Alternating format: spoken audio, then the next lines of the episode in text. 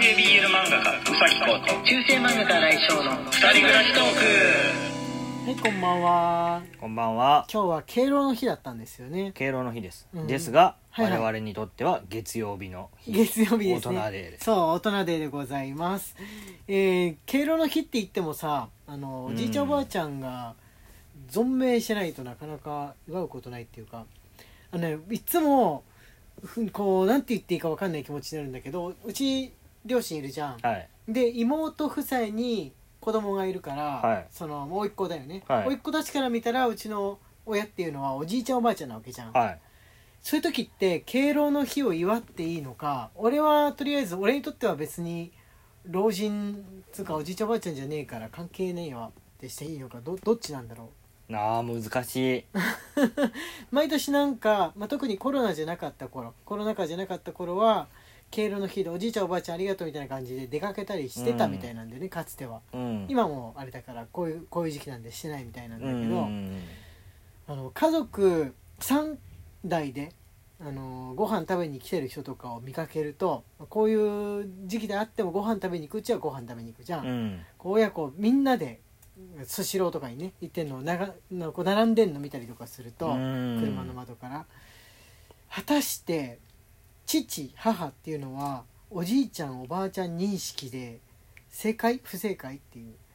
どうなんでしょうね。どうなんでしょうね。一緒に暮らしてたら多分その家庭の中でのおじいちゃんおばあちゃんっていう役割ロールがあるじゃん、うん。それをするだろうからいいんだろうけど、うん。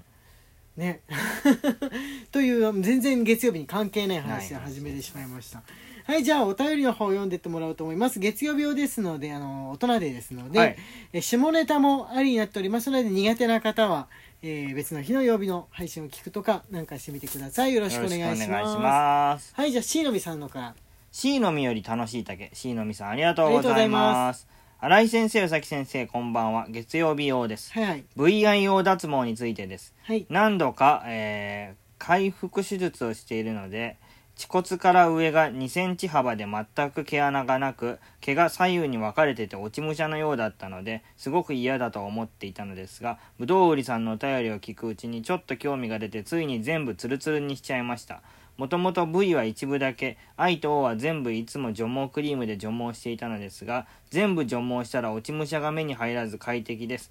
体感温度が下がるとおっしゃっていましたが本当ですね。とのことで体感温度本当に下がるんだ。そうなんですね。そうあの同じくリスナーの、えー、ぶどうりさんがパイパンだというふうなことを前 お便りで月曜日のお便りでおっしゃってたんでやってみちゃったんですね。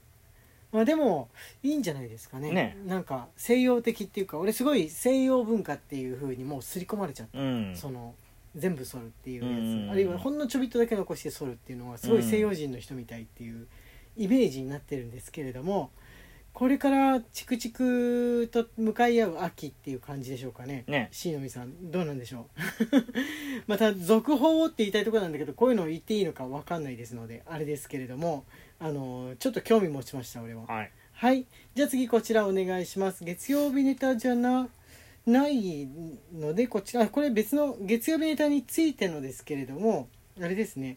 大丈夫ですね。他の日に読んでも大丈夫だったんでそっちします。はい。エリーさんのだったんですけどあの明日かなんか読みます。あじゃあこれお願いします。あ言ってるそばからぶどうりさんですね。はい。ぶどう売りより美味しい棒、元気の玉ぶどう売りさんありがとうございます。月曜日用はい。BL ゲームの公式グッズはありそうでない存在ですが約20年前まさに大人向けの公式と思われるグッズを出していたメーカーがありました。かっこ現在存在せず。登場人物の一物と称したお道具ですとか登場人物を受け身にして楽しむお道具戦隊もの BL のヒーローのヒーローの一物をイメージした振動するお道具。さすがにこれを真似るメーカーはその後なかったようですが変わっている。これ会議で決めたのかな こなるのほど。こういうあのー思い切ったおふざけをしてるから現在存在せずになってしまったんでしょうか。そうでしょうね、はい。ちょっとね。いややってみたはいいけどあまり受けが良くなかったそうだったんですね。うんそんな気がします、うん。これはあの勝手な想像ですけれどもあの BL ゲームのあの会社かもしれないけど会議で決めてるのはおじさんたちだったような気がします。ああなるほど。これほら女性はだから喜ぶんじゃないでしょうかねみたいなことを決めて意外と女性はその BL を見ながらまあこの攻めの一物大きくって素敵みたいなことは思っていないっていう事実がやってまいったっていうなのかな。予感がしますかね。20年前だって。うん、20年前。まだあの BL のブームは始まり始まりかけてたっていうか、うん。もう別に BL ってものはとっくにあったんですけどその時に。あの2000年代に BL ブーム起きたじゃないです起きかましたね。その前哨戦としてこのなんでしょう若い10代の子たちを中心としてもうぐらぐらとマグマが煮えたぎってた記憶はあるんですうよね、ん。その2000年に向けてみたいな感じで、であのまだアダルトなものとかをあの公にするよりは女性が口にする女性に勧めるあのそっちの分野にエロ分野に割と詳しいっていうことが自慢になるっていう感じの時代だったんですよ、うん。2000年前後っていう頃いは。そうだね。だからこの企画起きちゃったのかな。なるほど。女の子たちってほら好きだって言うじゃんみたいな感じの、うん。その誤解。まだあの今だったら起きないね。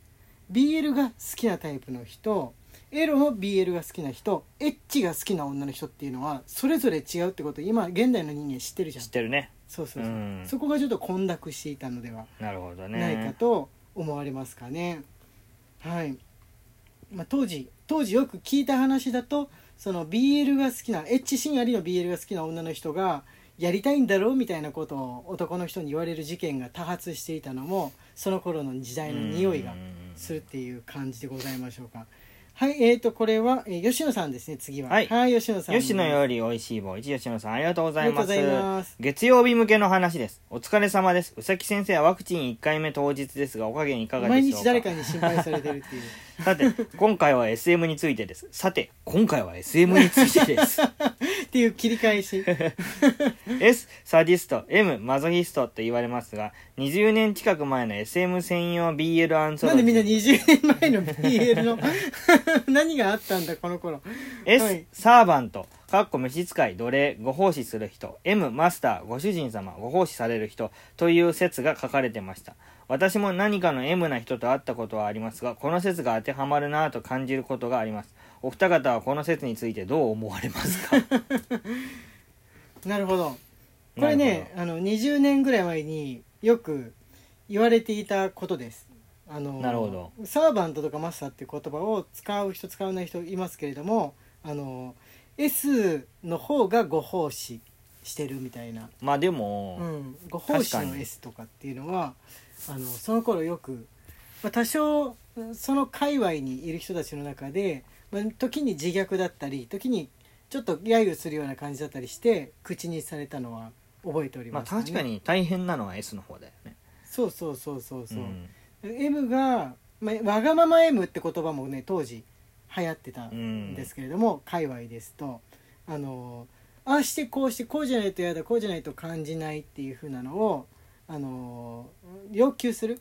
それ嫌だこの道具嫌だここれしてほしいみたいな要求がはっきりとしている。M をわがまま M と言ったんですけど、えあのそれに対してそういう人が増えてたんで当時増えてたんですよ、うん。90年代の間にあの痛めつけられるのもい嫌っていう風なうん。M の人増えた中であの S, S の方がご奉仕してるんじゃないかっていう冗談が SM ジョークみたいなものは当時なるほど。あったんですね。そこからの流れで、えー BL の方がそのその SM 業界の雰囲気を受け取ったんじゃないかと思われます。思われますね。全て推測なんですけなるほど。はい。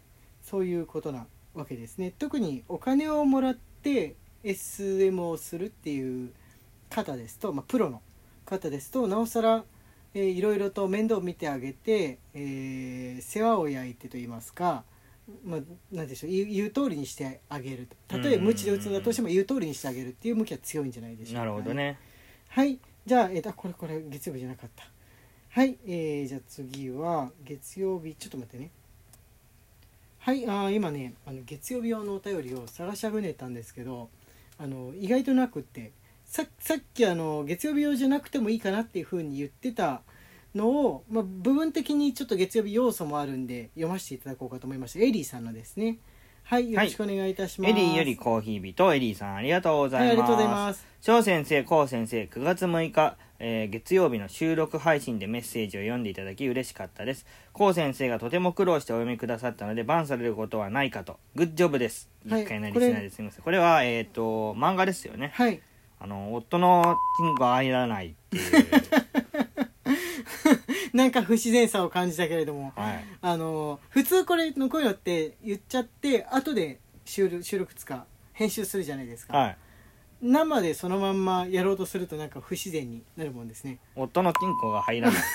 なんか隠しきれてないからねこれどうなんでしょうかねピピン音使えば安心っていうか今度効果音作ってもらえるじゃないですかオリジナルの、うまく使えるかどうかすごい不安になって。き た間に合わないんじゃないだろうかっていう気持ちになってきましたそんなこう先生に報告します。風雲目視録と検索したところ、風雲目視録スペースうるさいという候補がかなり上位に出てきました。動画を見ることができ、こう先生の言っていた通りの向上で感動しました。